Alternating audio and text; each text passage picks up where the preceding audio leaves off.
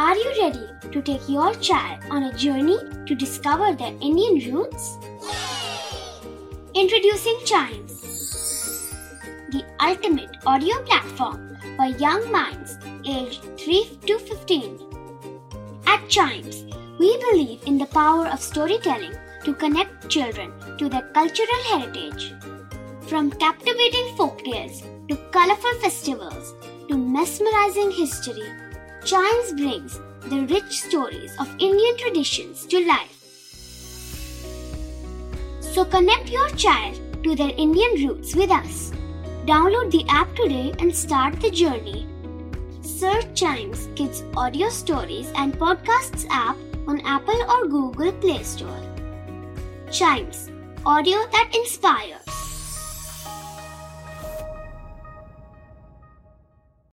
This is Chimes Radio Original Podcast. हर दिन की एक कहानी होती है, कुछ ऐसी बातें जो उस दिन को बना देती हैं हिस्ट्री का हिस्सा। तो आइए सुनते हैं कुछ बातें जो हुई थी in this day's history. Hello and welcome to this day's history's another episode. आज हम जानेंगे ट्वेंटिएथ सितंबर की स्टोरी और मैं आपको बताऊंगा कि देश और दुनिया में आज के दिन क्या कुछ इम्पोर्टेंट हुआ।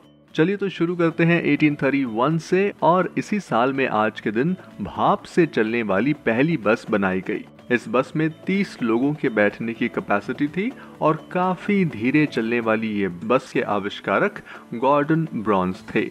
वहीं अठारह सौ अड़तालीस में आज के दिन साइंस की प्रगति के लिए अमेरिकन एसोसिएशन बनाया गया। ये एक नॉन प्रॉफिट ऑर्गेनाइजेशन है जो साइंटिस्ट्स में कोऑपरेशन, उनकी साइंटिफिक फ्रीडम, रिस्पॉन्सिबिलिटी को सपोर्ट करता है। It is the world's largest general scientific society with over one lakh twenty thousand members, और ये well known scientific journal science का पब्लिशर भी है।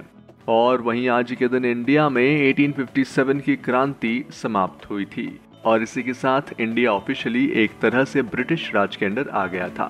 इस विद्रोह में करीब पाँच हज़ार स्वतंत्रता सेनानी शहीद हुए थे, जबकि ब्रिटिशर्स का समर्थन करने वाले ऑलमोस्ट साढ़े तीन हजार लोग मारे गए थे। और आज के दिन famous Indian newspaper the Hindu G S Iyer के संपादकीय नेतृत्व में वीकली इशू के रूप में अठारह सौ अठहत्तर में आज ही के दिन पहली बार पब्लिश हुआ था। इसके अलावा अठारह सौ अड़तालीस में famous American novelist John R R Martin का जन्म आज ही के दिन हुआ था। Game of Thrones TV series उन्हीं की novel A Song of Ice and Fire पर बेस्ड है। गेम ऑफ थ्रोन्स दुनिया में सबसे फेमस और मोस्ट वॉच्ड टीवी सीरियल्स में से एक है।